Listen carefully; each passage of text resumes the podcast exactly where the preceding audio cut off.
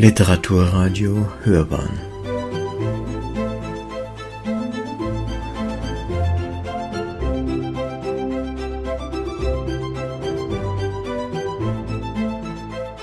Eine Sendung des Literaturportals Bayern.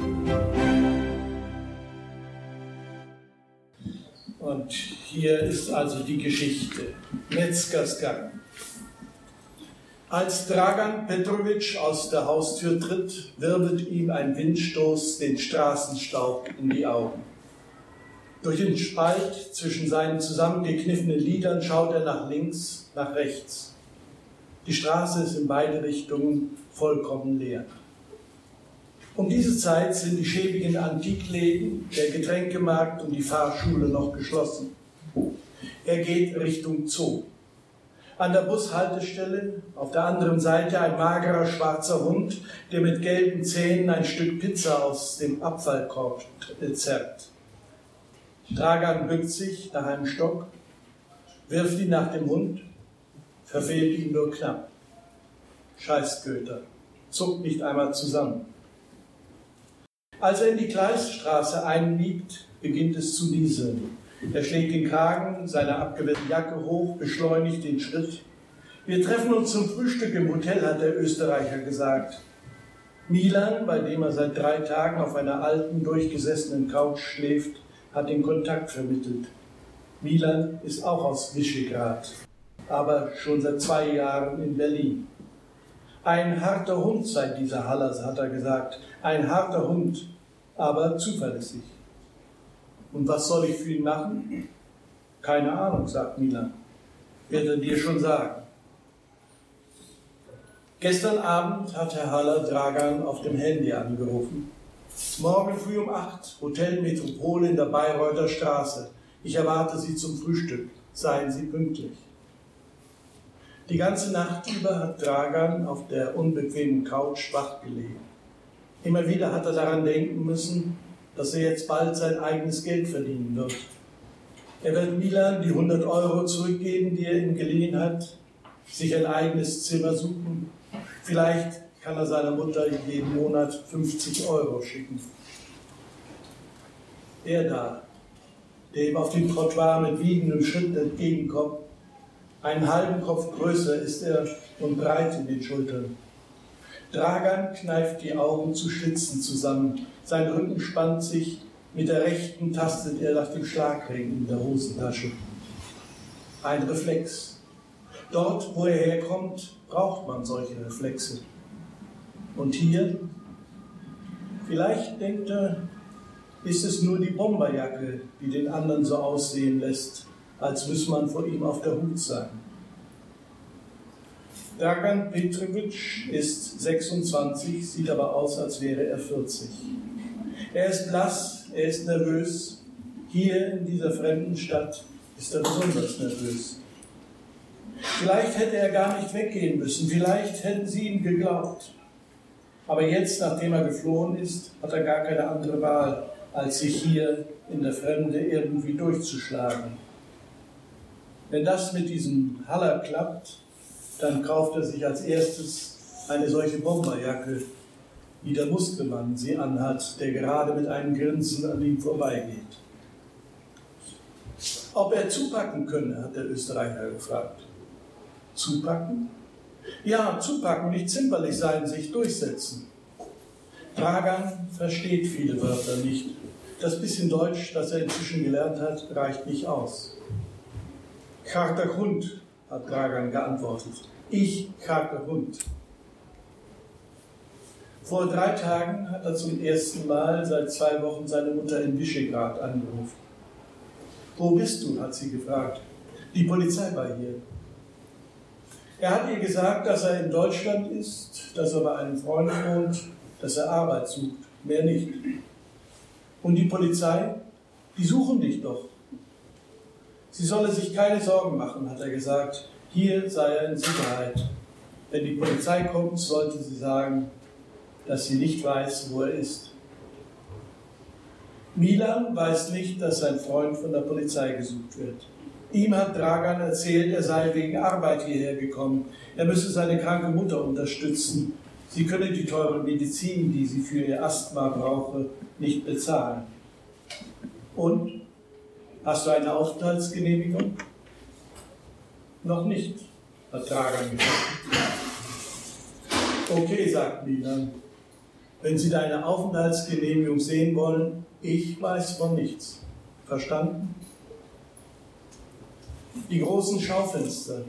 Alles gibt es hier zu kaufen für den, der Geld hat. Bald wird auch er Geld haben. Nicht viel, aber genug. Genug, um seiner Mutter zu Weihnachten ein Paket zu schicken mit Schokolade und Gebäck und einem warmen Schal. Dem Haller ist es egal, ob du eine Aufenthaltsgenehmigung hast oder nicht, hat Milan gesagt. Und wenn er sich mit dir zum Frühstück trifft, dann hat er auch was für dich. Darauf kannst du dich verlassen. Dagan weiß von diesem Haller nur, dass er sein Geld mit Immobilien verdient, dass er Altbauten aufkauft, sie modernisiert und die renovierten Wohnungen dann weiterverkauft. Alles ganz legal. Und dass er Österreicher ist. Das Hotel. Vier Sterne, die gläsernen Türflügel gleiten geräuschlos auseinander. Auf dem roten Teppich tritt Dragan in die Halle. Frühstücksraum. Der Portier mustert ihn skeptisch. Wohnen Sie hier im Haus? Herr Haller wartet im Frühstücksraum. Herr Haller, bitte sehr. Der Portier zeigt auf einen breiten Gang neben den Aufzügen. Dragan schaut auf seine Uhr, Uhr, Armbanduhr. Es ist sieben Minuten vor acht. Er ist zu früh. Die Schaukästen an den Wänden des Gangs zeigen Schmuck, teure Uhren, Damenhandtaschen von Gucci, teures Geschirr. Langsam schlendert er den Gang entlang, bleibt hier und da stehen, betrachtet die Auslagen. Am Eingang zum Frühstücksraum steht eine junge Frau im schwarzen Hosenanzug hinter einem Pult. Ihre Zimmernummer bitte. Ich suche Herrn Haller, sagt Grager. Haller ist noch nicht da, antwortet sie. Aber Sie können an seinem Tisch Platz nehmen, wenn Sie wollen, hier gleich rechts. Jeder hier scheint Herrn Haller zu kennen. Vermutlich ist er Stammgast im Hotel. Wahrscheinlich ist er eine große Nummer in dieser Stadt. Dragan sitzt etwas erhöht auf einer Art Podest, das durch ein Messinggeländer vom Rest des Saals abgetrennt ist. Von hier aus kann er den ganzen Frühstücksraum überblicken. Es ist still, beunruhigend still. Die meisten Gäste sitzen stumm an ihren Tischen und beschäftigen sich mit ihrem Rührei, ihrem Toast, ihrem Kaffee. Kellnerinnen gleiten lautlos von Tisch zu Tisch. Nur am Fenster zwei Herren scheinen sich lebhaft zu unterhalten. Jetzt hebt der eine die Hand mit dem Messer, lachend fuchtelt er damit vor dem Gesicht des anderen herum. Das Messer. Wie ein Blitz fährt es Dragan durch den Kopf.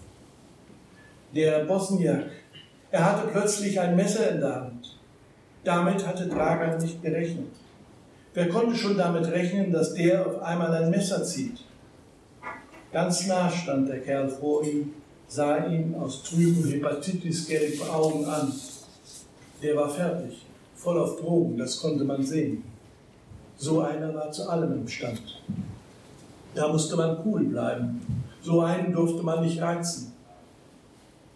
Hallo, sagte Dragan und grinste. Einen Augenblick war der andere irritiert und blickte sich um. In diesem Moment packte Dragan ihn am Handgelenk und als er ihm den Kopf wieder zuwandte, stieß er ihm Zeigefinger und Mittelfinger der Linken in seine Augen. So hatten sie es gelernt in der Nahkampfausbildung. Die Augen der schwächste Punkt. Und wenn der andere eine Brille trägt, einen Schlag mit der Handkante gegen die Halsschlagader oder einen kräftigen Stoß mit dem Knie in die Eier. Es funktioniert, wenn man schnell und entschlossen handelt, ohne viel nachzudenken. Als der andere das Messer fallen ließ, sich schreiend auf den Boden wälzte und seine Hände auf seine Augen presste, als ob da noch was zu retten wäre, da hob Dragan Wer weiß, warum er das tat, das Messer auf, bückte sich zu dem am Boden liegenden, setzte ihm ein Knie auf die Brust und ritzte ihm mit der Klinge einen Lachmund in die Kehle. Nicht tief, nur so weit, dass das Blut hervorquoll und ihm rote Lippen malte. Das hätte er nicht tun sollen. Wenn er nicht das Messer angefasst hätte, wäre die Sache sonnenklar gewesen. Notwehr. Aber die Männer, die wegen des Geschreis aus der Kneipe auf die Straße gestürzt waren, hatten ihn mit dem Messer in der Hand sich über den Bosniak beugen sehen. Darum musste er fliehen. Aus der Stadt, aus dem Land. Schließlich war ja kein Krieg mehr. Im Krieg hätte das mit dem Messer niemand gestört. Da wäre er ein Held gewesen. Aber jetzt?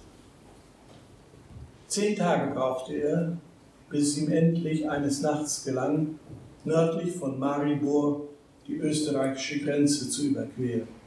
Von Graz aus rief er dann seinen Freund Milan in Berlin an. Der sagte nur, komm her, hier findest du schon Arbeit und bis dahin kannst du bei mir wohnen. Herr Petrovic, Dragan schreckt hoch. Neben ihm die junge Frau im schwarzen Hosenanzug. Herr Haller, sagt sie, lässt Ihnen ausrichten, dass er leider abreisen musste. Er ruft Sie nach Weihnachten an, wenn er wieder da ist. Dragans Hand krampft sich um den Schlagring in der Hosentasche. Herr Petrovic? Danke, sagt er. Bedankt sich auch noch. Dabei würde er am liebsten den Tisch umschmeißen, all den diskret schweigenden Damen und Herren die Kaffeetassen aus der Hand reißen und ihnen die heiße Brühe ins Gesicht schütten. Danke, sagt er, steht auf und geht ohne ein weiteres Wort hinaus in den Nieselregen.